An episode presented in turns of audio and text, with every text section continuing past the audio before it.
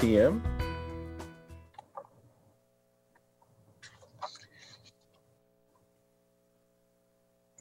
And today is the 18th of May, 2021. And this is the City of Iowa City work session. And welcome everybody. Want to get us started with um, inviting our city manager, Jeff Fruin, to talk about the American Rescue Plan, funding, and associated process. So, welcome, Jeff.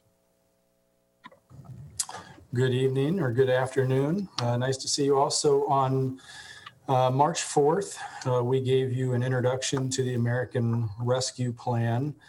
Um, at that time, uh, we did not have the city's final allocation of funds. Uh, we also did not have uh, the rules yet from the U.S. Treasury.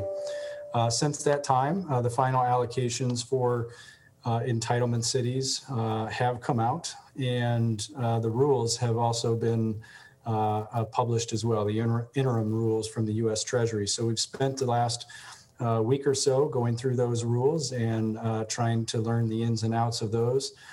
Um, there are still a, significant number of questions, but we have a much better idea when it comes to use of the funds, and that's really what we wanted to to focus on tonight. But but before we jump into that. Um, uh, I again want to just uh, urge the council to to really focus on um, thinking about your your guiding principles or your values first, and then focusing on process uh, before you get into the uh, really broad range of uses that, that you have uh, that, that you will have when it comes to determining how to spend these funds.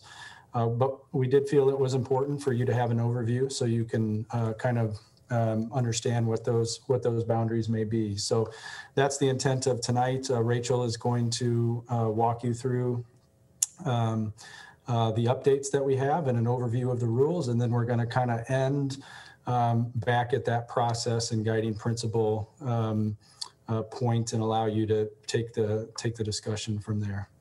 So with that, I'll turn it over to Rachel Kilberg for the presentation. All right, thank you, Jeff. Good evening, Mayor and City Council. I'm going to share my screen here. Can I get a thumbs up if we're seeing what you should be seeing?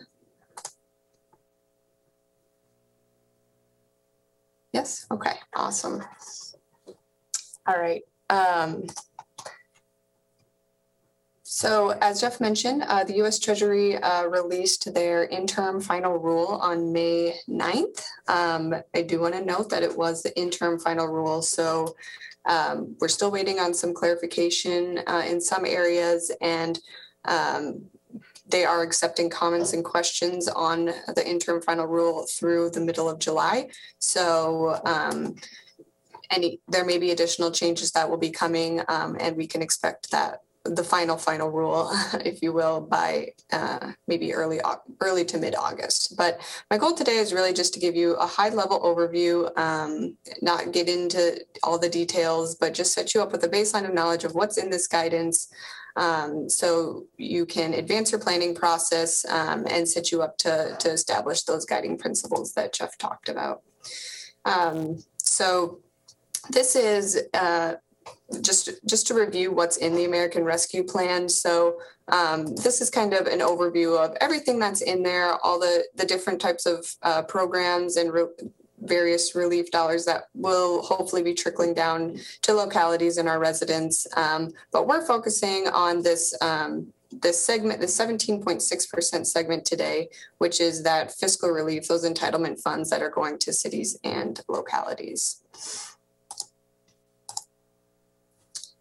Uh, so with, with the Treasury releasing their guidance, uh, they also uh, published final allocations. So this is um, just a summary again to remind you of some of the, the funding that will be flowing into our area. So um, the state of Iowa will be receiving $1.4 billion.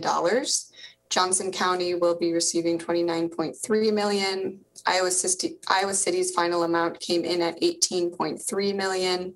Uh, and then Coralville and North Liberty uh, have their estimates. They're around three million. Um, they've they've stayed the same. They're estimated at the same amount that you saw last uh, work session. So then he- I want to cover kind of the timing and some of the spending deadlines here. So it, the funding, if you'll recall, is going to be delivered in two tranches, and this is very intentional by the Treasury. So uh, we'll expect to receive about 50%, um, ho- hopefully here within May, and then the remaining 50% about um, a year after that. Um, like I said, this was very intentional by the Treasury um, because they want to recognize that there are some immediate needs that are going to need to be plugged uh, pretty quickly, but they'll also understand that our circumstances are going to change. Uh, what what the circumstances are now as to what they were a year ago, six months ago, even a month ago, um, are, are very different and they'll continue to change. Um, so recognizing that we may not know what, what our needs are fully a year from now. Um, and then also, the Treasury does expect that uh, recipients of these funds, that local governments are being very deliberate in our planning um, and in our planning stage about how we're going to prioritize and how we're going to use these funds. There are some exceptions, but on the whole, um, the guidance is, is pretty clear that these funds should be used for prospective uses. So pre-pandemic circumstances can be considered when we're talking about how we might want to use these funds, but on a whole, they should really be forward-looking uses.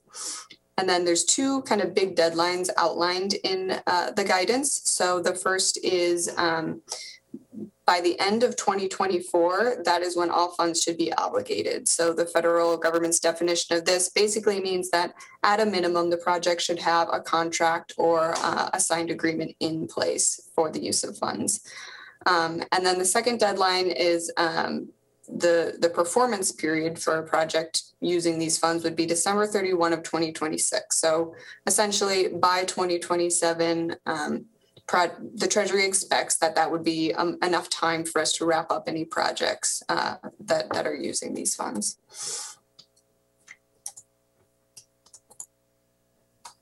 Okay.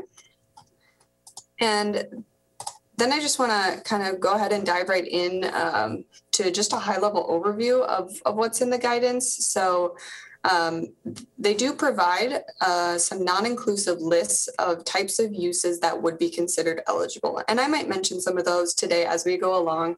Um, but overall, uh, eligible uses would fall into these four primary categories. So responding to the COVID-19 public health emergency or negative economic impacts caused by the pandemic or made worse by the pandemic the second category is premium pay for eligible workers who are performing who were or are performing essential work.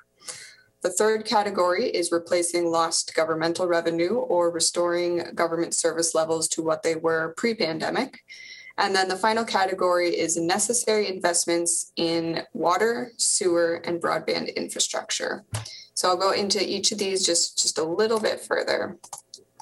So that first category here, um, I have two slides to cover it because how I think about this one is really kind of two eligible use pieces. We have negative pub- addressing negative public health impacts and negative economic impacts. So on this slide, I will I want to cover uh, the public health impacts uh, use, and the U.S. Treasury would consider um, a public health use eligible uh, for use of these funds if they respond to the pandemic or the virus itself or if they are responding to a harmful public health consequence resulting from or that was made worse by the pandemic.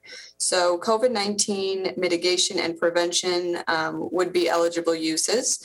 And then other areas of public health uh, that could have suffered from the event, such as these examples were provided specifically in the guidance by the Treasury behavioral health care, mental health, substance misuse, and domestic violence services. Um, and then finally, there the Treasury does address that there would be kind of some broader latitude to address disparities in public health outcomes that were caused or exacerbated by, by, the pandemic. So, especially among disadvantaged or overburdened populations, the eligibility of uses uh, gets a little broader. They they really wanted to be very intentional in recognizing that the role of pre-existing social vulnerabilities um, played a big big part in driving disparate outcomes. So they they want to be sure that these funds can be used to address uh, those disparities. Uh, so some of these broader uses they could include kind of environmental causes that maybe could have worsened pre-existing conditions or impacted health and well-being uh, such as living in an environment that has mold or poor ventilation lead paint um, or it could it could be a use that's kind of as broad as funding um, public benefit navigators or investing in a community health facility. So, um, really, a broad spectrum of the type of uses you could use uh, when they are prioritizing those those populations that have been uh, disproportionately impacted. And in this section, the US Treasury does encourage that we prioritize households, businesses, and nonprofits that were most disproportionately impacted by COVID 19 or any of the effects of the pandemic that, that worsened um, its impact. So then the second half of that first category is the economic impact uses. So this is really kind of the same test as as as it is for public health harms. You have to first identify whether a economic harm exists and then if you have to identify if that harm was caused by or made worse by the pandemic, and then clearly be able to make that connection between the public harm and how the use of funds are going to address it. So if you've determined that a harm exists, then where that harm exists, you can you have a very broad latitude again of what you can use it for. Um, again, the Treasury provides a non-inclusive list of, of some of these uses. Uh, examples would be assistance to households, maybe things like food assistance, legal aid to prevent evictions, job training for unemployed workers, um, assistance to businesses uh, and nonprofits who maybe are financially struggling from the pandemic and not able to, to operate at the level of service uh, that they usually do, um, or assistance to impacted industries. So the, the, some of the things, some of the, the industries that they specifically call out in their guidance is uh, travel, tourism, and hospitality. Um, and and you could use the funds to kind of drive attraction or help those those businesses if they're struggling. So the Treasury does allow us then also to again um, assume kind of a broader eligibility eligibility when the funds are used um, for or in in areas of the community and with populations who have been hardest hit. So, if they're low income, minority, or an otherwise disadvantaged um, population, it's going to be considered uh, more reasonable by us for the for us by the Treasury to to make that connection that. Uh, that between our use of funds and the pandemic's um, impact on the economic harm. So, the the encouraged uses by the U.S. Treasury here um, for households, they they specifically call out prioritizing um, BIPOC women, low income populations. For businesses, they encourage um, prioritizing the smallest businesses, maybe those that have difficulty accessing credit, uh, those who have had substantial declines in revenue, have been the hardest hit by unemployment.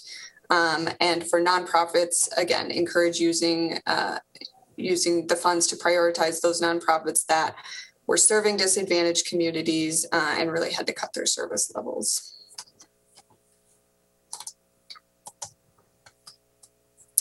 Okay, and then the second category is premium pay for eligible workers performing essential work.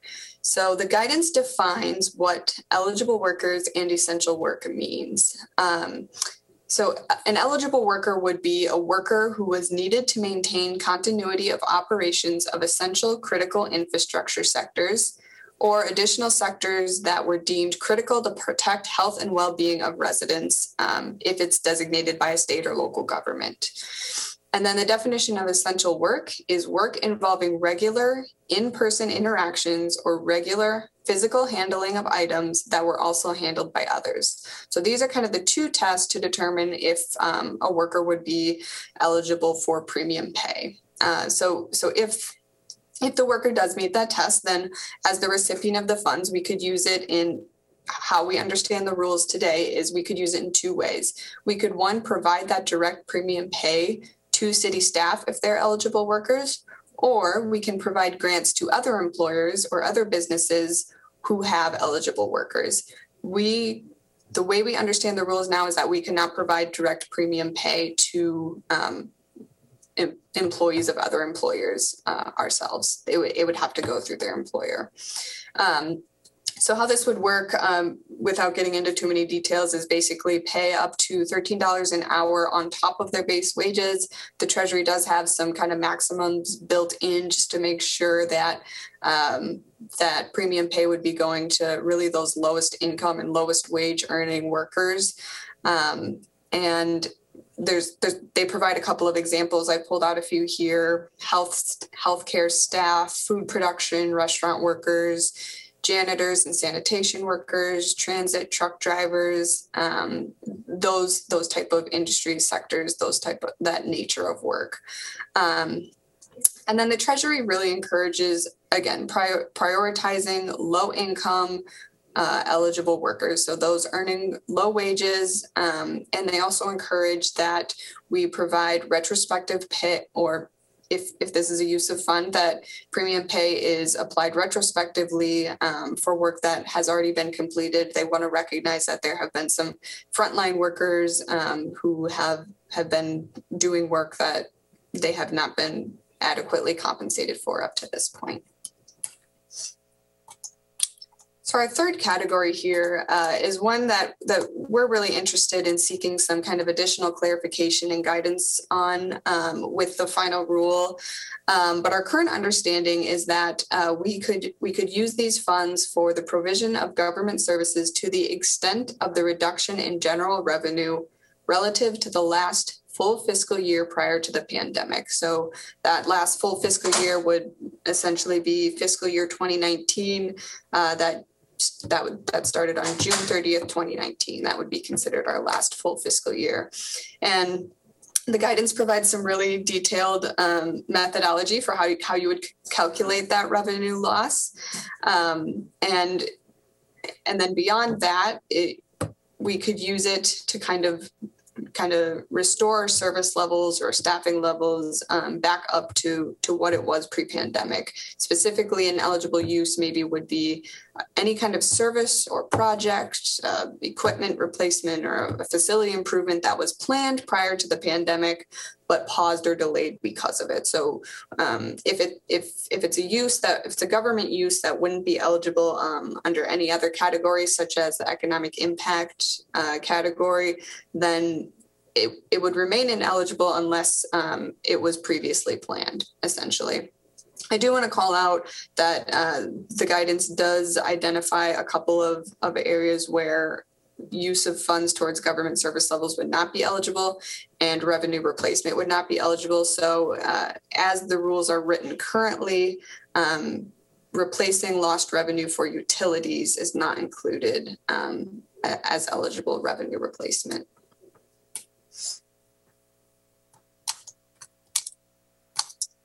So then our fourth and final category here is necessary investments in water, sewer, and broadband infrastructure. So the infrastructure that the Treasury is really focused on uh, in this legislation and in the guidance is just in, in these three areas. So necessary investments um, is is what they're defining for, for these uses. And I have them listed and I'll go through them here for both the water and the broadband. So for our water, stormwater, wastewater, sewer projects, um, those they would be eligible under this use if they would provide an adequate minimum level of service that meets applicable health-based standards taking into account resiliency resilience or climate change so this could be capital improvements um, projects supporting treatment management, distribution, uh, or projects addressing climate change. So, uh, recognizing if if we have infrastructure that would not be able to provide minimum service levels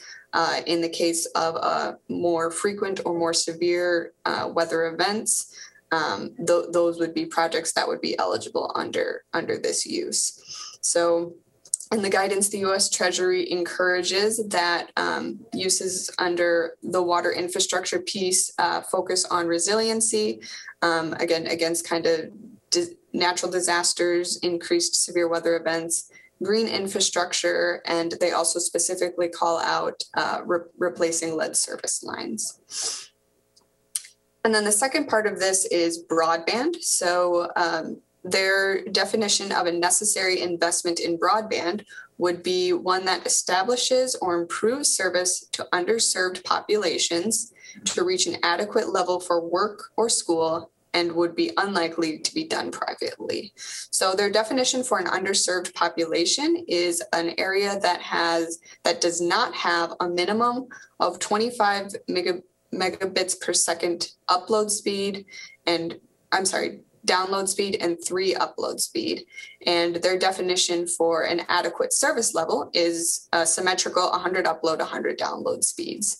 Um, and they they encourage that uh, uses under this this category would prioritize those last mile connections uh, where, where you kind of see some of that bandwidth some of those bandwidth issues um, as well as fiber optic infrastructure where it's feasible. And they also encourage that any of these projects take affordability into consideration. Um, they've also noted that in addition uh, to some of this broadband infrastructure uh, eligible uses under uh, the economic harm use and economic disparities um, kind of subcategory, you you would be able to do things like provide assistance for internet access to households or businesses, or to provide digital literacy training, just just kind of to to show how some of these different uses can overlap. So uh, that's kind of the four uses. And now what I want to do is just um, kind of review each of those uh, and outline the U.S. Treasury's incur- how they're encouraging use and how they recommend uh, you assess whether your um, intended use would be eligible. So first, for public health and economic impacts, um, really the first step is you have to identify if there has been a harmful effect caused by or exacerbated by the pandemic. And then you need to demonstrate how, make that direct connection, how will this use of funds address that harmful effect? Um, in addition to that, you should also be assessing uh, if there's a disproportionate impact of that effect on any certain population or sector, um, and how your service project or program could address those um, disproportionate effects um, or any uh, any kind of compounding effects that that made any uh, systemic barriers or systemic um, disparities worse. So, on the second category for premium pay, their test is to first identify does the worker meet that essential work and eligible worker definition? If they do, then they incur- the Treasury encourages that um, recipients are prioritizing this use towards the lowest income and low wage workers, those frontline workers, um, and that you consider applying retrospective pay where it would be feasible in addition to any kind of present or or future pay. The third category for government services and revenue loss, like I mentioned, um, the guidance pretty clearly lays out what that calculation is to do that, um, and that's how you would determine what what revenue loss um, you could you could collect for. And then you you would also need to be sure to compare any kind of service project or staff reductions to pre-pandemic levels. So again was this planned prior to the pandemic? And we didn't go forward with it because of we took fiscal austerity measures or or for another reason. And then finally um, for that water, sewer, and broadband infrastructure category, for broadband, you need to determine if the project meets that 25-3 uh, kind of underserved um, definition. And you need to be able to demonstrate that the investment would provide adequate minimum service levels and um, also be unlikely to be made by a, a private source. And then for water, uh, storm, and sewer projects, you would need to determine if the project is necessary to maintain minimum health based standards. And in making that assessment, uh, you can consider resiliency or climate change.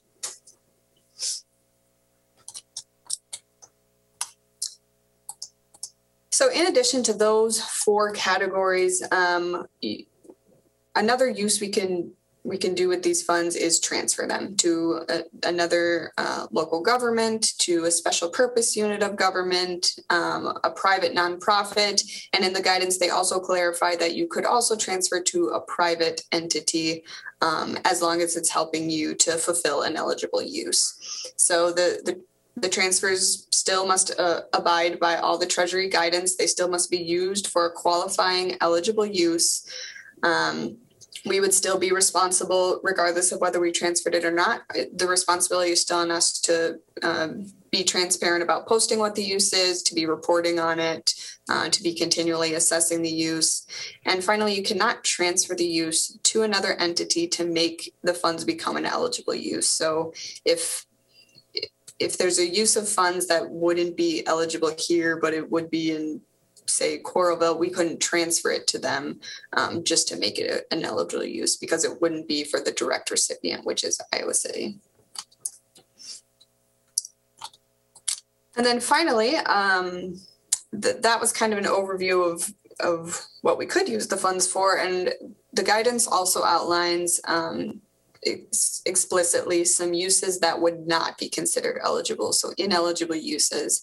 So those would include federal matching requirements. So we could not use these funds as federal match for a grant or, or another project. Um, it, the premium pay cannot be used under those definitions. Telework would not qualify as being eligible for premium pay. You cannot use these to contribute to a pension fund we cannot use these funds for any infrastructure that's not directly addressed. So, of course, they call out those kind of three categories water, sewer, and broadband. Um, it's possible that there is a case made for other infrastructure if it's directly tied to mitigating the pandemic or to responding to an economic or public health impact caused by the pandemic. But otherwise, these funds are really not um, infrastructure funds. These funds uh, should not be used for any contributions to reserve funds, rainy day funds, um, not for debt payments or issuance of new debt. And again, just just calling out that uh, when thinking about replacing lost governmental revenue, utilities is not and is excluded from that. So that would not be an eligible use. So then I just want to um, kind of remind you of the process that was discussed last time. This was our recommended process, and we still think this is a good path forward. Um, hopeful that we can kick off this first stage of establishing guiding principles tonight, so that um, that helps us navigate through these these second phases of coordinating with other local governments and starting to provide opportunities for public input. Uh, so in light of that, I, I, just wanted to bring up again those draft guiding principles that we shared with you last time. Um, in looking at these and comparing them to the guidance that the Treasury released, uh, they are they're actually very much in alignment with the guidance and the language that they're using. So that's positive. Um, but we'd really be interested uh, in hearing kind of just some general council discussion on each of, the, each of these principles again, just to, to help shape that path forward as as we move along in this process. So with that, I, I guess I can go ahead and turn it back to the mayor. Thank you, Rachel, for leading us through that pro- through your presentation. Lots of information there, great information. Uh, we've been waiting for the rules, and um, we got them. We know that it may not be the final rules that have come out, but this is a great starting point from where we were. So I'll just open it up to council just to chime in. And if you have questions for Rachel, please feel free to ask them now. Rachel, I just want to ask you when you say low income, did they said like certain percent of the area median income or just they just said low income? Yeah, they uh, they didn't um, they didn't provide any specific uh, percentage of income. They they really just clarified low income um, and the lowest income in some cases.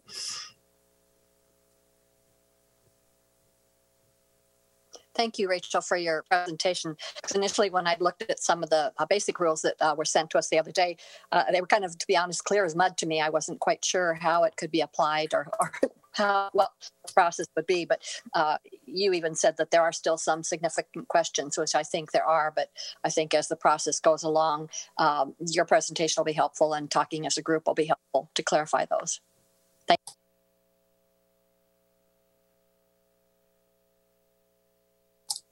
All right, I can bring those principles back up for you if you'd like. That'd be helpful. Thank you.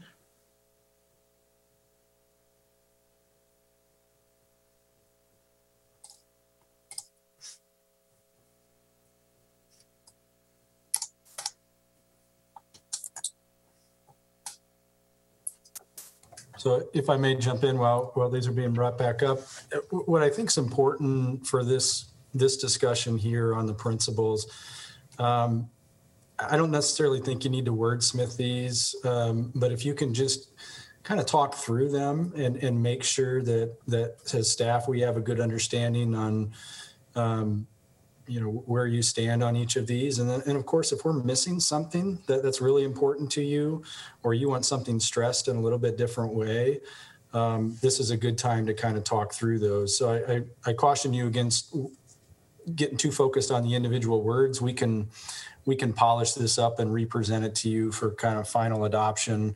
Um, but we really just want to know if we're on the right track in in presenting these to you. And again, if we're we're missing anything. These are principles that that we would continually hold up to the public as we uh, make our funding decisions, as we have public input opportunities. So, um, again, just a general discussion and any any insight would be uh, appreciated here. I think that it that it's going to be really important once the county is at a point where they're ready that we be able to cooperate and coordinate with the county because they have they the the, the city and the county together have an enormous amount of money. Um, and I think as you as you may have mentioned last time, Geoff, it would be useful to be able to go out and get public input together, avoid duplication, um, leverage funds. I mean, at least avoid duplication among these these two funds if we can't completely avoid duplication with what's going to be funded by the state.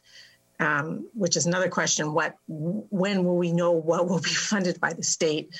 But I just think locally, in terms of looking at Johnson County and Iowa City, that that ought to be a priority.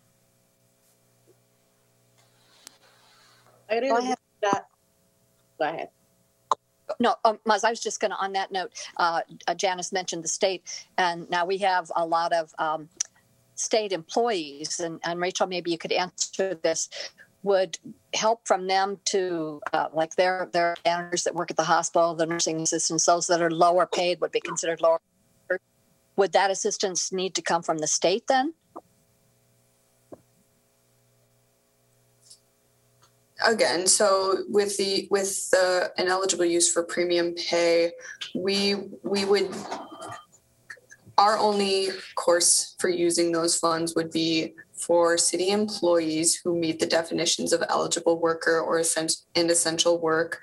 Um, we we could transfer funds to another employer. So if those employees are not already receiving premium pay through um, their employer through the state, um, then that would become an eligible use. Richard, can you bring the slide that's the essential worker again?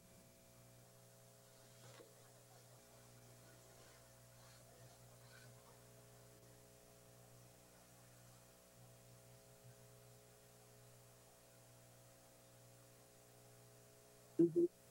I mean, like, for example, essential worker, of course, the frontline uh, hospital worker as essential worker.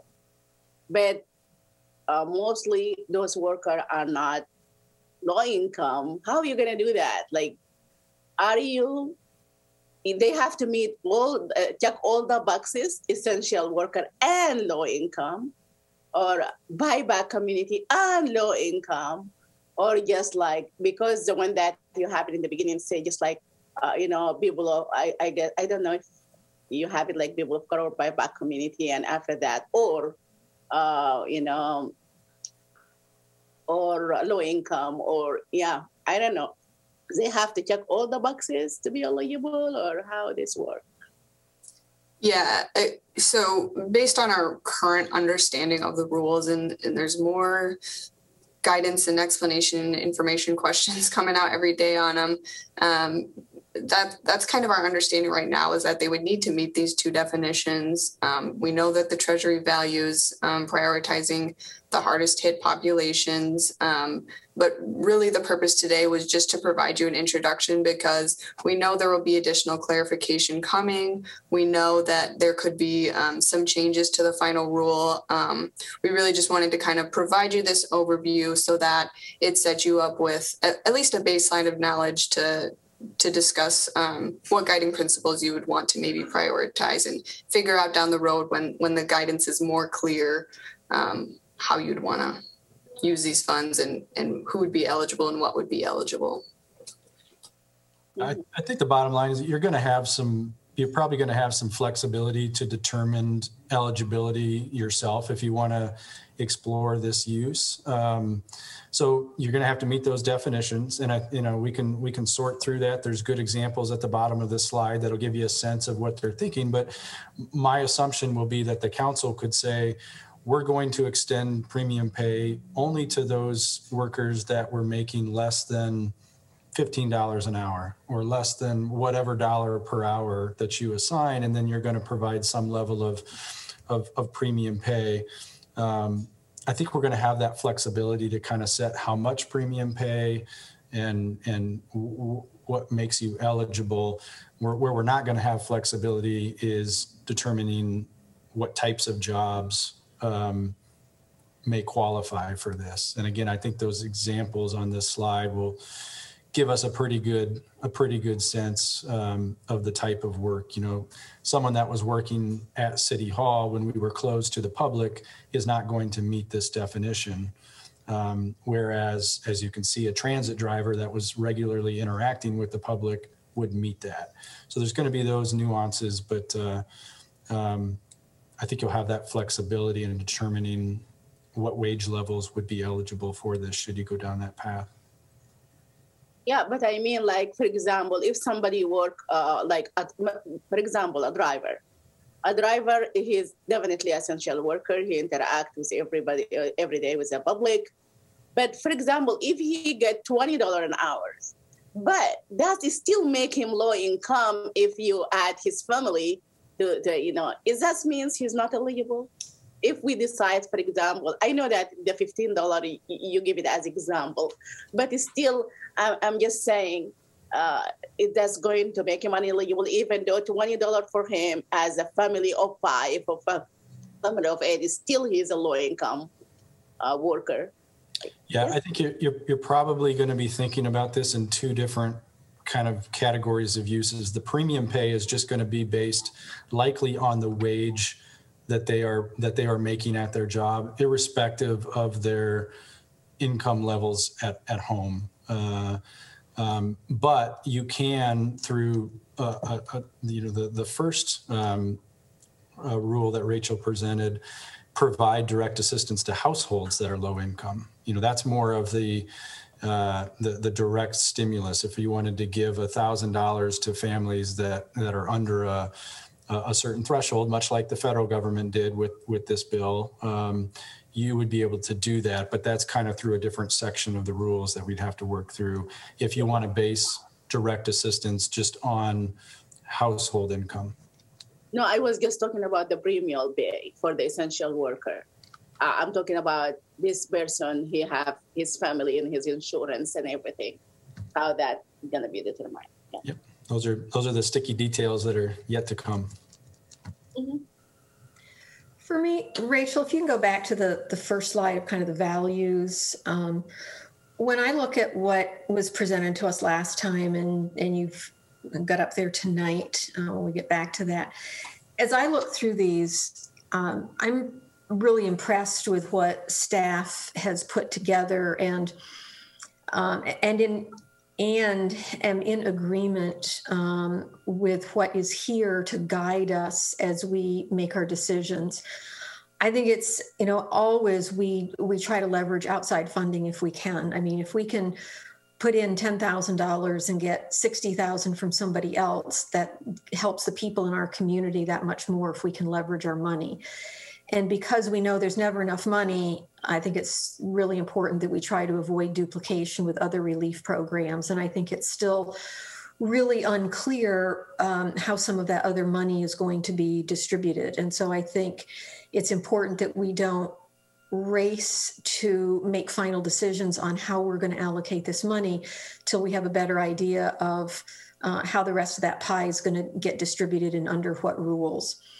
Um, you've all heard me say repeatedly over the years maintaining the financial stability of the city is absolutely important we won't if we don't do that we won't be able to give people the services they need um, going forward I think the next two or three just really go together so well. I mean, I think we want flexibility. We don't know what all the needs in the community are going to be as we continue to go forward. Some some individuals, some segments of the economy may come back faster than others.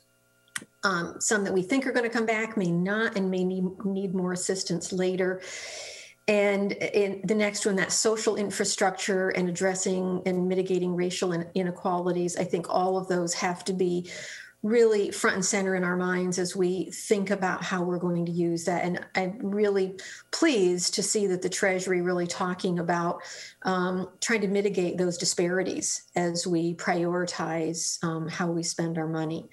And um, you know the last three i think are important. And, and especially you know not starting up programs that we don't have sustainable funding for. We we really need to be looking at the at how we spend this on one-time expenses because this is one-time money. Um, so I'm really comfortable. I, I'm really pleased with the time and effort that staff has put in to develop these, and I think they're a great framework for us um, as we start working through more of the details of how we allocate this money.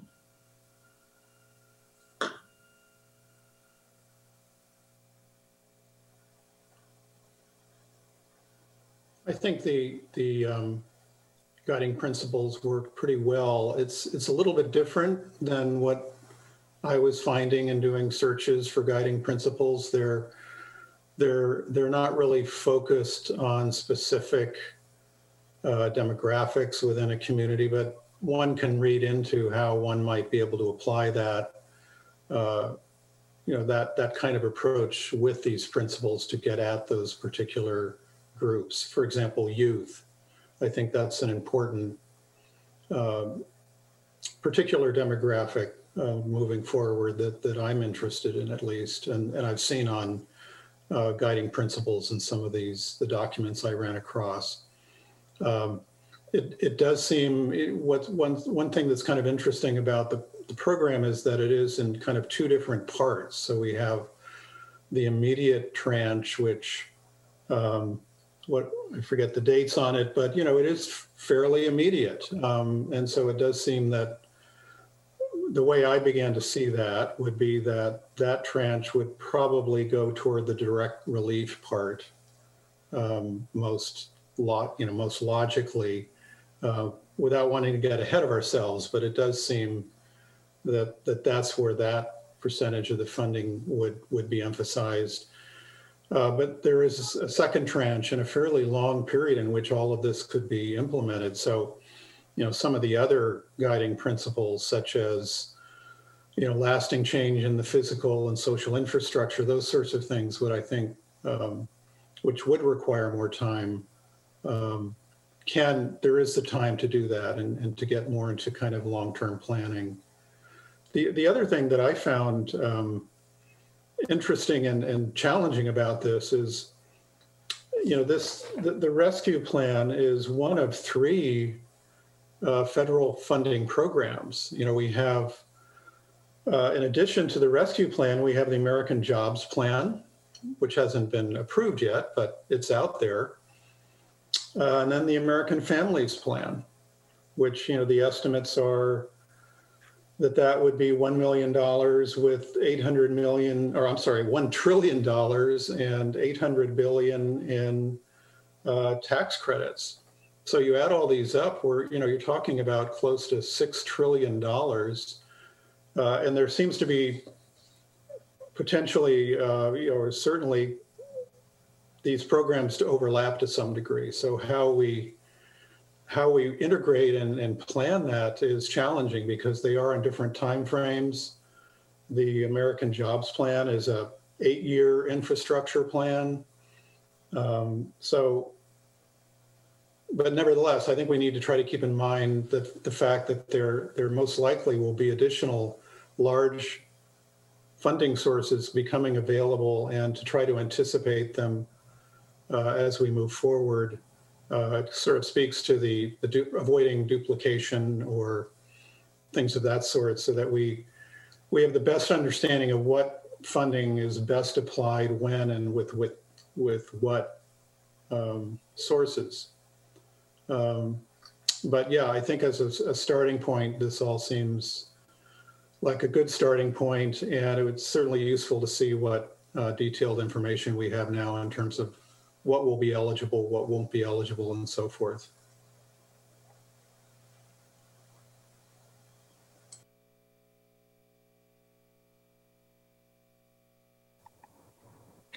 For me, I think the guiding principles are, um, you know, just something good for us to kind of have as a baseline. There's a few that resonate with me and a few that don't. Um, as far as like what would be my, you know, priority here. And John just mentioned that there are three types of programs out there that'll be forthcoming. And so a part, a part of the challenge is not knowing exactly how those funds will be um, recommended for use.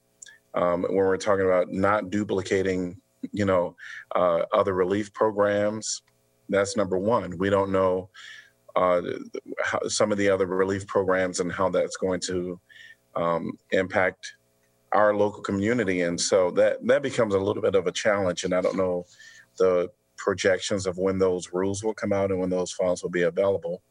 But nevertheless, I do believe that leveraging outside funding and avoiding duplication with other relief programs is critical. Um, although I do believe that there are some programs already out there that do have barriers for certain people within our community, and I think learning what those barriers are to try to figure out how can our the funds that we have help overcome some of those barriers. So um, I, I, I don't. I, I'm in full agreement about uh, potentially not duplicating uh, some of the some of the relief efforts. Um, now, if there is a relief effort that is only giving, for example, hundred dollars, uh, you know, to, for towards uh, um, some type of a relief, um, COVID relief program, that may not be sufficient, you know, for that um, for the for the recipients. It, it could be all the funds that's available uh, through that entity. And so that's something that we also have to keep in mind that some programs they are helping people, but it may not be sufficient funds available to really meet the needs of the people. So number one is great, but I think there's a little more things that we need to think about. Uh, retain, retaining flexibility to address evolving emergent community needs. I think we're going to continue to see needs that are um, rising in our community. There's a lot of nonprofits that work really hand in hand with some of our most um, um, neediest residents. Um, and I think listening to some of those concerns that we may not even anticipate um, would be valuable for us to just keep those lines of communication open so that we can uh, maybe have some um, conversations to really meet some of those needs as well. Ensuring funding decisions um, to help mitigate racial inequalities. I think we all know that there are some barriers um, and some inequalities uh, that has happened throughout this pandemic. And I think just making sure that we um, hear some of those, make sure that we respond to those is going to be critical. And certainly that'll be um, hearing from our communities as to how we can help with that. Um, limited operation, limited limit operational investments without identify sustainable funding sources. Um, so I, I do believe that we should, you know, ensure that whatever is sustainable. Um, but here, I, I do wonder um, a little bit of, of what this totally mean. I guess I was a little confused by this one here when it, and maybe you can explain that to me. Yeah, so so really um, recognizing that this is a one-time influx of funds. So if you want to um, expand um, some type of service, and, and the easiest example may be a, a service that requires um, an employee or multiple employees to carry that out, we may be able to fund an employee's salary for two years or three years with these funds. Um, but there will become a time in which these grant funds aren't available. And we, we may or may not at that time uh, be able to retain those employees to carry out that service or keep paying the nonprofit to, to keep those employees um, uh, um, uh, paid uh, so that they can, continue that service. It's not to say that we can't, and there may be some strategic opportunities to to do this, but um, if we put too much in the operational side of things, uh, I'm afraid that four or five years from now, um, a lot of those gains will be erased by an inability to keep uh, the necessary funding behind those efforts. Okay, now I understand. Thank you so much. And um, I, I would certainly agree that um, at least for these funds, absent all other funds, uh, for operational investments, I believe that the funds that we give should be limited. I'm not saying that we wouldn't consider, you know, other things, but it really should be limited to um, the these funds usage. And so um, that would be at least my perspective at, at, this time. The other thing that I might mention, um, I would agree that our city financial stability is super important. Is is I mean, is vital for us to uh, survive. In absence of knowing all of the other opportunities that we have, $18.3 million is a lot of money it is a lot of money. Very grateful for the funds that we're being given and, and by the federal government and asked to shepherd over. But I also know the needs in our community are greater than $18.3 million. And, and that's where I think um, it's a huge number.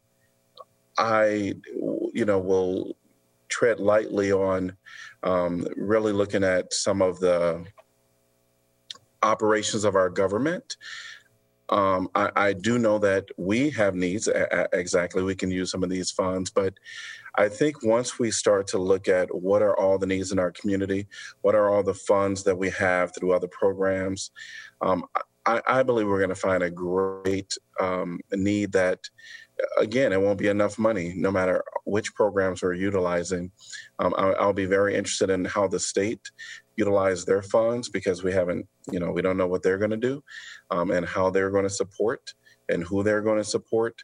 Um, I, just believe that ensuring that individuals and households are a priority. We do have businesses that absolutely need support as well. I think we have to look at our entire community, certainly looking, at hearing from our community to hear what their needs are is going to be vitally important. So these funds are uh, something that I certainly want to um, have some of those listening opportunities, some of those public hearings um, to hear what the public has to say about the funds and partnering with others within our community and even listening to what the state is going to do so that we can partner um, in, in, in giving out these funds. I think that'd be crucially important. I really, I haven't go through each one of those. I was just asking questions in general, but I, I really mostly agree with what the mayor said. And in addition, uh, really this time I hope you guys contact the community. You know, we need to listen from the community and, and, and find out what the needs is. And not only that, you have to keep on mind what work for certain group doesn't work for other group. So those kind of things uh, to make we have money, we need to make it act the people like easy to access the fund that we will provide. I, I, I feel like the city when you come up with rules, either to conduct the council on those rules or seeking opportunity from the people from certain community to see what work for them best, what doesn't. Those two things are since this is from the city and we are the one who set up the rules, as long as we're following the guidelines, I think we can make it very easy for our community to access it.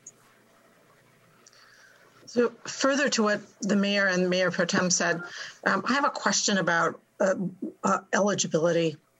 And that and that is, you know, we, we talked about nonprofits um, that in that community, there's a, a portion of the nonprofit community on which a lot of people actually depend, uh, and certain people in the BIPOC community particularly depend on some of the churches. It seems you know, there, there's also, of course, separation between church and state, but I'm aware that that there there are many in the BIPOC community really have leaned on the churches, on their churches. Some of their churches have closed because since there's less money, since there's less there's less funds to to go around, less funds to to give. The, some of those institutions are no longer there, those support institutions, and that's where people go. So I guess my question is, within this framework in general, and within the framework of talking about discussing transferring funds is are are is it possible um, in, in at least in certain certain circumstances because as mayor pro tem said different communities go to different institutions and approach things differently. Is it possible to include um, some of the some of the churches in this or is that a non-starter I can give that a shot. Um, so churches weren't explicitly mentioned, but um, our our transfer of funds, um, I see it as through the, the guidance could happen two ways. It's either one to provide assistance to another entity that is providing a service that we deem is critical to addressing an economic or public health impact, um, or what I think you're getting to, to is more of transferring the funds over to administer some sort of service or program that would address an eligible economic or public health use. And I think that um, the, Treasury was pretty intentional in trying to to make that transfer ability pretty broad, and I believe that that would be an eligible use. thank you I think another thing that we have to keep in mind are when we're looking at, at groups of uh, individuals is uh, those folks, such as the immigrants and refugees, that perhaps hadn't qualified because they weren't receiving unemployment or those kinds of things from federal government assistance, and and they still do need some uh, assistance. As most of them uh, possibly were disproportionately impacted by COVID, and I think um, this is one thing that we need to look at as far as a guideline for for who to assist and uh, looking at the nonprofits to help us find those groups of folks. Just to jump off what um, Pauline was just saying, I think, and also the mayor mentioned this kind of finding the the gaps. And so as we're looking at avoiding duplication, I think being cognizant of what other programs, what the availability of other programs and types of relief um, have occurred up until this point, and and making sure that we're just like we did with some of the um, individual relief funding that we did earlier in the pandemic like trying to to target um, those members in our community and even organizations and entities in our community who kind of got left out in different ways i think is an important guiding principle. Um, because with as the mayor said there will be more need than there are funds available. At the same time i think everyone is it's going to be a difficult process to kind of get to that how do we how do we allocate and spend this money? I mean i know i'm sure nonprofits are are having a similar kind of i guess struggle as as we may find ourselves having in you know this is being just such a one time thing. Some of it is hard to to even imagine um, what the distribution might look like. So I just think looking for gaps is important. Um, and as I see the, the this list of principles, all of them resonate with me as well. I think the racial uh, inequity and climate action are the two that kind of stand out as more sort of subject matter oriented and i almost see them as you know everything else is as we're doing you know the whatever we're doing we're trying to to achieve uh, or or meet or be led by those principles and then um, you know, also just making sure that it's kind of like I don't know. In my mind, I'm just sort of seeing layers of umbrellas of all these these principles as well. So um, just prioritizing, I think those two with in accord with like lasting change due to the one time nature of this. I just think those are most important to me.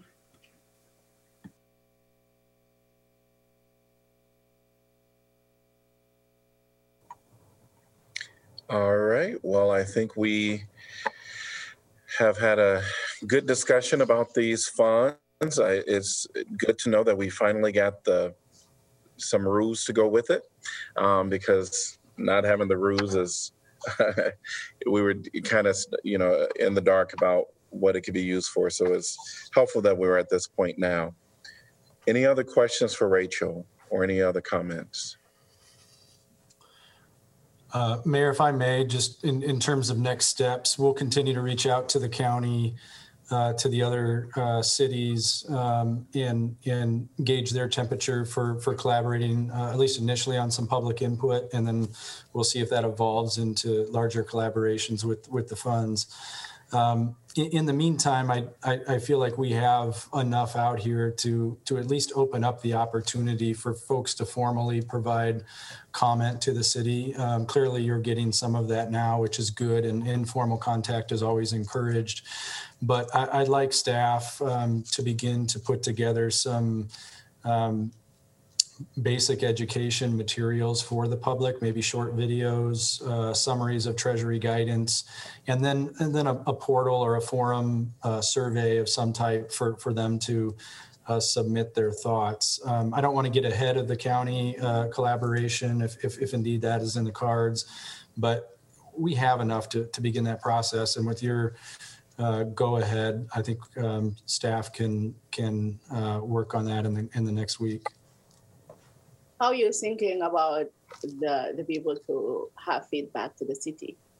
Right? Yeah, I, I, I think it's going to be multi faceted um, to start uh, or, or, or, through this whole process to start i think we just need to get basic information on our on our website and provide a, a basic survey or, or input opportunity and then um, we'll have to become a little bit more nuanced uh, um, with uh, in-person engagement activities uh, perhaps in different locations.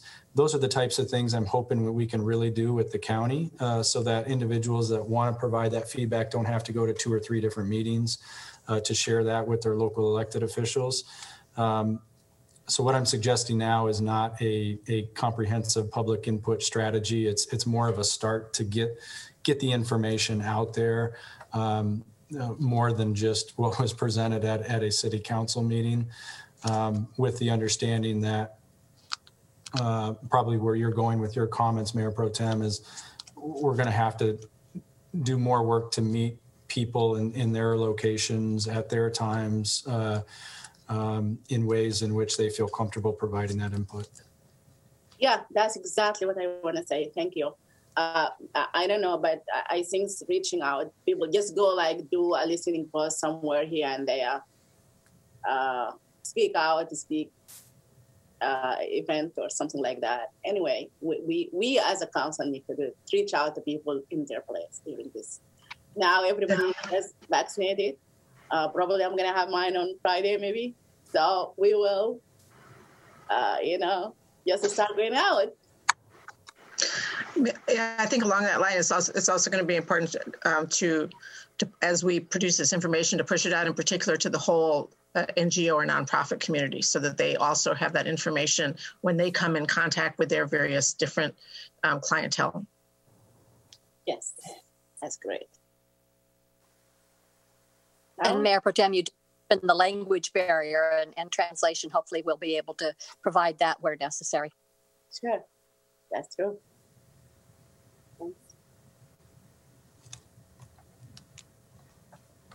All right. Well, great. Sound like we will be moving forward with that. We are on to the next item, which is clarific- clarification of agenda items.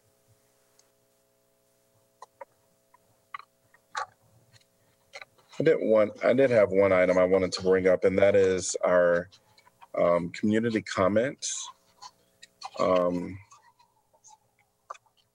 we we've typically one we value uh, the public comment. I think it really does provide an opportunity for us to hear from the public, get a sense of um, their perspective individually as individuals come to address us. And so we've had on like the public comment, um, we typically have like three to five minutes um, listed. And I wanted to, you know, point out that oftentimes I, as the mayor, and and um, will look at how many hands are raised or how many people want to speak, and then I have to adjust it to ensure that we allow everybody as, within our power an opportunity to speak. And so I've gone as low as two minutes uh, for individuals to speak. What I would like to propose is that we actually, um, you know, set it at three minutes. Um, the the the public comment, um, and then if I need to you know, adjust the time, then I won't go lower than two minutes because sometimes we do have a lot of people that want to give their um, um, their thoughts to council in a in a public meeting. Um, and so I, we certainly want to hear from the you know the people. So I just wanted to get a sense of council thoughts on uh, changing the community comment to three minutes. Um, now there are some things that we have to always allow um, that we have the public, you know, the open public hearing. We have to ensure that the public come and speak on that. That itself would also be three minutes. Um, so I wanted to make, or anything on the agenda will be set at three minutes, and I would adjust um, to two minutes um, as necessary. Another thing to consider is when there is a when there is a a, a developer or you know someone's item on there, they may be granted more time. So you know, I just that's what the problem, Mayor. Uh, I really respect what you said, but the problem is we have to guarantee more time to some people. And I guess public comment is the only time the public can interact with us. Sometimes even we saw people needed more than five minutes. But I, I hope if we can just leave it as it is, adjust it as needed. For example, leave it at five minutes as it is. It's been forever like this. Nothing has been changed. And you know that sometimes we don't even have public comment, be one person or two. If we can leave it as that, but we have to put a policy. If there is a lot of people on the room, you need to adjust it to three minutes. Go ahead and adjust it to three minutes. You know, but I really believe that uh, sometimes we have a lot of people, sometimes we don't. And if we can give the developer five minutes to present themselves, I think our our residents and public need that too. Yes, let us make it. Yeah, that's my my own idea. I really encourage you to leave it at five minutes, but with the clear language that the mayor have the right to adjust the you know the, the time if it needed when a lot of people will be there this is happening in Des Moines. People was very mad about it. We don't want to make our people mad too, you know. Uh, this is the only time we listen to the people. They waited two weeks, and you know, so we can they can talk to us. And they, uh, I just like when there is a really hot issue, people like to come in person and speak about it. And they also they send emails and everything, but they like to come so everybody can see them uh, bringing this issue. I think one of the questions um, that I would that I would have is, you know, we have the community, we have the community comment, and when we do have, um, you know, we we we will have an item on the agenda. Is there a certain amount of time that we would allot or think that we would hear from the community on a on an agenda item? Um, should you know, is that 30 minutes? Is that because I think that's what it comes down to. For public comment, you mean? Yeah. For public hearing? Um, I think it, could be for any any agenda item. Like, what is a you know, I think we need to have some type of a time frame that because I look at the hands and I kind of figure out where we are throughout the, you know, throughout the process. Certainly, we want to ensure that um, people are heard uh, when that when that agenda item comes up. But that is, you know, that is something that we have to consider as well. I'm sorry, I really don't get you. Do you mean public comment uh, after the consent agenda, or are you talking about public comment during an item on the agenda? I'm I'm I'm mixing up the two. We do know that we have um, for the public comment time only, no agenda item. It ends at uh, 7 p.m. and then we can come back to it after. Yeah. So I guess this would really be related to the something that's on the agenda. Oh, okay. If I can give you some perspective of 11, almost 11 and a half years on council, my recollection is historically we did not allow five minutes. I think it was typically three minutes. I think if it's set at three minutes and people know it is three minutes, I think that is ample time for somebody to come in front of council and give us their views on a particular item. They are still more than welcome to call, to email, um, to get more information to us. But I think if people know ahead of time, three minutes is a fairly decent amount of time to, I believe, talk to us and express their views. And also make sure that we can hear from as many people as possible, and and that way they know how much time they have historically we i believe we have used that same three minutes in the community comment at the beginning of the meeting which used to go till eight o'clock when we started at seven but now goes till seven because we start at six. And we use that same three minutes typically for each agenda item um, if people wanted to speak on the agenda item. Mayors in the past would shorten that potentially to two minutes if we had a lot of people. And I don't know that we ever set a specific time limit on how long we took public comment. I know as a council, we always tried to let everyone speak. Um, but I think there were times where probably after an hour, hour and 30 minutes, maybe, if it was a really, really hot topic, um, that the mayor would finally you know close it down. But when it's a really hot contentious topic like that it has always been the council's uh, purview to or i shouldn't say that. It's always been the council's intent to try and listen and hear from as many members of the public as wanted to and to do that like i say lots of times it has gone say from the three minutes down to the two. I'm very comfortable with that. I think if if the public has noticed that's what we're doing. We are not in any way diminishing their opportunity to communicate with us. Yeah, I think it's um, on, on agenda items, something where I, I, in my experience, I don't think we want to limit the actual time frame uh, where those comments could be heard. Um, the three minute rule um, certainly makes sense, I think, for the community comment period. Um, I, I think it, you know, I've, I've seen comment on agenda items where it can be extended beyond that, or where, you know, someone has something to say that goes beyond three minutes. Um, and it didn't seem out of place. I, I think one of the issues that comes up often with um, when you have many people coming to speak is that there will be uh, most likely repeat people will begin repeating one another in some ways. And so I think, Mayor, you could you could say something to the effect of, you know, if if if the if your what you had planned to say has already been said, perhaps you could just reference the fact that it had been said uh, rather than repeating it, so that we don't get that kind of duplication. Um, you know, that's one way of trying to keep the pace of the meeting uh, going at the right pace. Uh, but yeah, uh, community comment, I, it seems three minutes is reasonable. Um, and it's potentially reasonable on agenda items, but I think it really depends on the item and, and um, you know, what people have to say.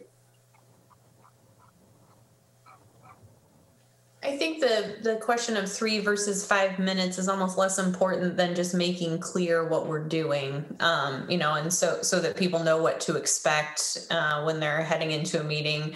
I think it's very reasonable to say, you know, in the mayor's discretion, if there's a whole lot of people, particularly for the public um, community comment for items not on the agenda, you know, to to try and you know ratchet that down like to the two minutes, just for the sake of of time, and people know that they can reach out to us. If it's an item that's not on the agenda there's not a risk of us you know taking some action that evening because we didn't hear you know a couple of minutes more of a particular comment, they can always reach out to us by email or or individually or come back at the next meeting.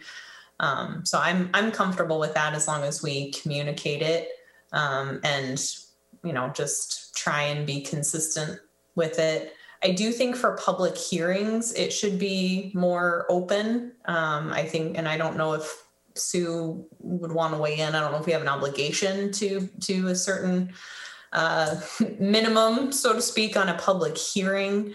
I think it is a different issue if it's for items that aren't on the agenda. And I think we we choose to allow comment on all items, even if it's not a public hearing. But I think if we're again being consistent and sort of governing the manner in which we do that. I would not go less than two minutes on a public hearing. But, I think two minutes would be oh, okay. And the only other thing I want to just follow up a little bit on what the mayor said. Historically, let's take a typical example of um, a zoning matter where you've got a developer and then maybe 10 neighbors in opposition, let's say. So if all the 10 neighbors get off five minutes and they have 50 minutes, the idea is that the developer probably shouldn't be limited to five minutes. That developer would get a little bit more. That's kind of the idea on when it's somebody's item, so to speak, to give them a little bit more time because there tends to be more time taken up in the quote unquote opposition. That, that's just the reason historically that um, the typical example being a developer getting a little bit more time uh, because of that, just to, so the time adds up a little more even. We certainly could limit the developer to, to, to two or three minutes too, but ju- just from a historical standpoint, just FYI. Yeah, we've usually let the developers, you know, if they have a presentation, we've usually allowed them to give their presentation. And typically they have been within reason because usually we have staff doing a presentation first and then the developers will follow up with any additional points. But in 11 plus years, I don't recall too many times that we have felt that the developers were unreasonable in terms of going excessively long. But as council, we wanted to make sure we had all the information we needed about the project. And so we've allowed them, and as Sue said, um, you know, we depending on the project, we may have had as much or a lot more time in opposition potentially.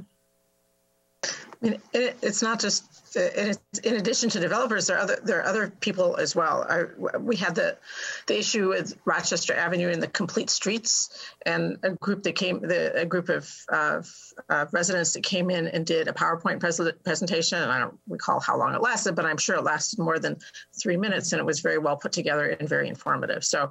Um, I, I guess I, I would be comfortable with uh, as the as the as the three minutes for community comment, and then what what turns out to be necessary for agenda items, particularly particularly when there are public hearings, uh, because then the those are specifically items that are specifically on the agenda for that evening in which we need to get full information.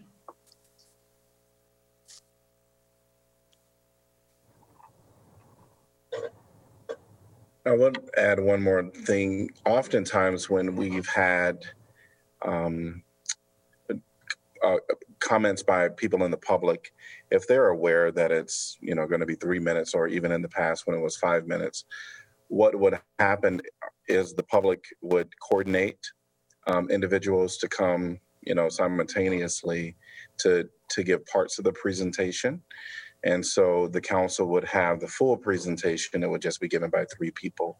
So I, I know that there will still be ways for the public to um, give a holistic type of a presentation um, if they wanted to do it, you know, at, at the meeting. Also, um, as Councilor Bergus mentioned, certainly people can reach out to us individually as a council, come back to another meeting Um, it it does sound like um, even, and correct me if I'm wrong, Mayor Pro Tem, that the three minutes for the public comment, everybody agreed upon that. Is that correct? I'm not, but they are. Uh, I just want to keep in mind that.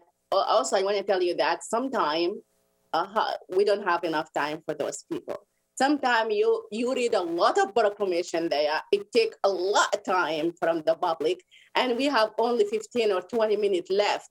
And we divide that into three minutes. It's okay for me, but it's still we have to keep in mind if we use the most time of the public comment for reading some proclamation or we have something in the beginning, we have to keep in mind that we, we are not going to end at 7 p.m. sometime. Uh, You know, because how long we have we give the public from our time? How long? Is it three, 30 minutes? 45 minutes? We have to be clear on that too. Yeah, I, I, I hear what you're saying. And so, um, so when we have the, the public comment, we go to seven PM. Yes. But if doesn't, if the public comment for whatever reason doesn't start to seven forty-five, let's say, I, I guess I would propose that we, you know, it, we have the until seven PM, but, you know, thirty minutes, minimum of 30 minutes. So I can adjust it, um, you know, to 7:15 if need be, because we've had a lot of, you know, things on the uh, the front end of the agenda, and we had just experienced we had just experienced that not long ago. Yeah, and, and I don't think people should wait for us until we end our meeting so they can come and speak. And you know, they have a lot of things to do. They, they, they don't have obligation to stay until the end of the agenda. It's a rare occurrence where we don't have 30 minutes minimum, but would council be in agreement that um, I can, you know, maybe we'll have it so that it's very clear until 7 p.m., but minimum of 30 minutes? I'm seeing some head shaking. Okay. Um, so we'll go with that. And then uh, I think it would be, because we want to be clear, I think it would be two to three minutes for the public comments so that people know what to expect. I just think say three minutes. You have a maximum of three minutes. Max of three minutes. Okay. That makes, yeah, maximum of three minutes.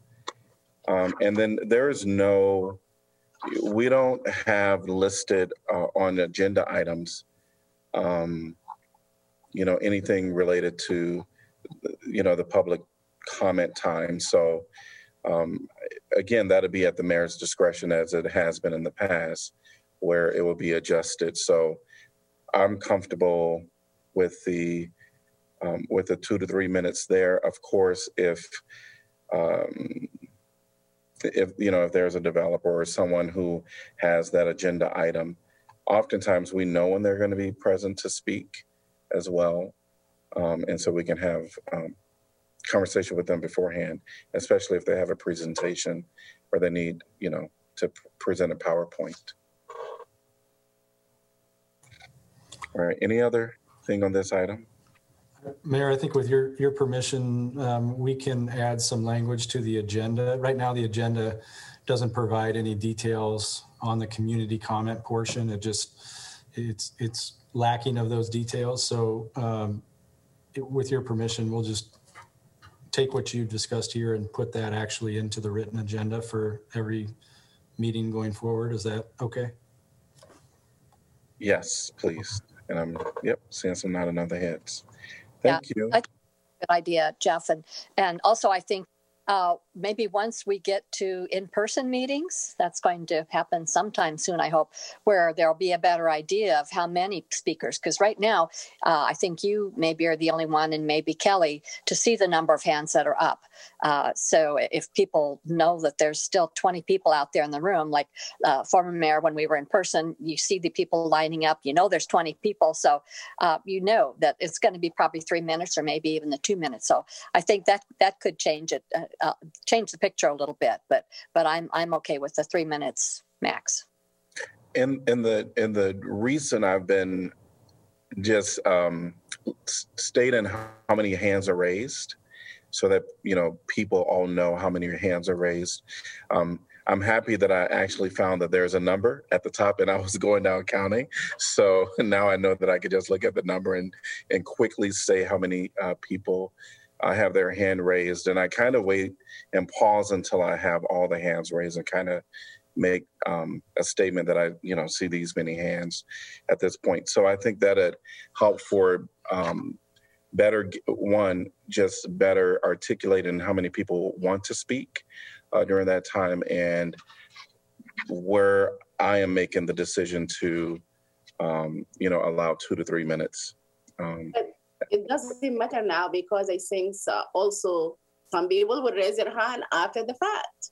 So I, I know that maybe after you go 30 minutes and or after seven o'clock and you make sure you did the 30 minutes, as long as some people inside that time frame, they can still, even if they raise their hand late, they can still speak because we're still on that, that time frame absolutely. what I really want to see. And also, as Bolly mentioned, if we went back to in person later, uh, you know, I, I really want to again to remind you if we can, if, if and see if the staff is really working on uh, bringing like a timer, just like the school district they had in their meeting. That's really clear. That's really good. So the person will know it become red uh, when it's like few seconds, and they know they have to stop and you know this way we don't have to count we can just listen to them Sure.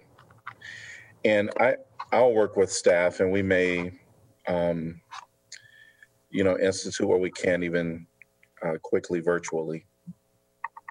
yeah That's that could be happening too yeah we can have a timer virtually i saw it somewhere Yep.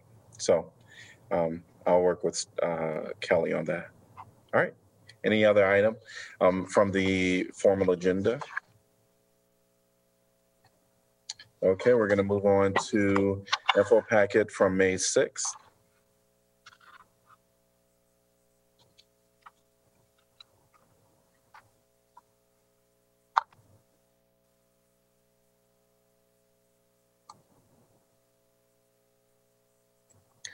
Info packet from May 13th.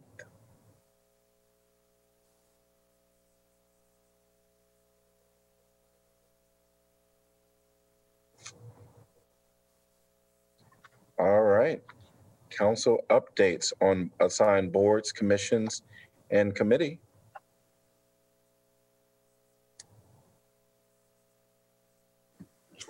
Um, the CPRB had its, had its forum last evening, lasted about an hour and a half, fielded a lot of questions from the public and, and Chief Liston also personally fielded a lot of questions. I just, I thought it was a very productive um, and helpful forum to have.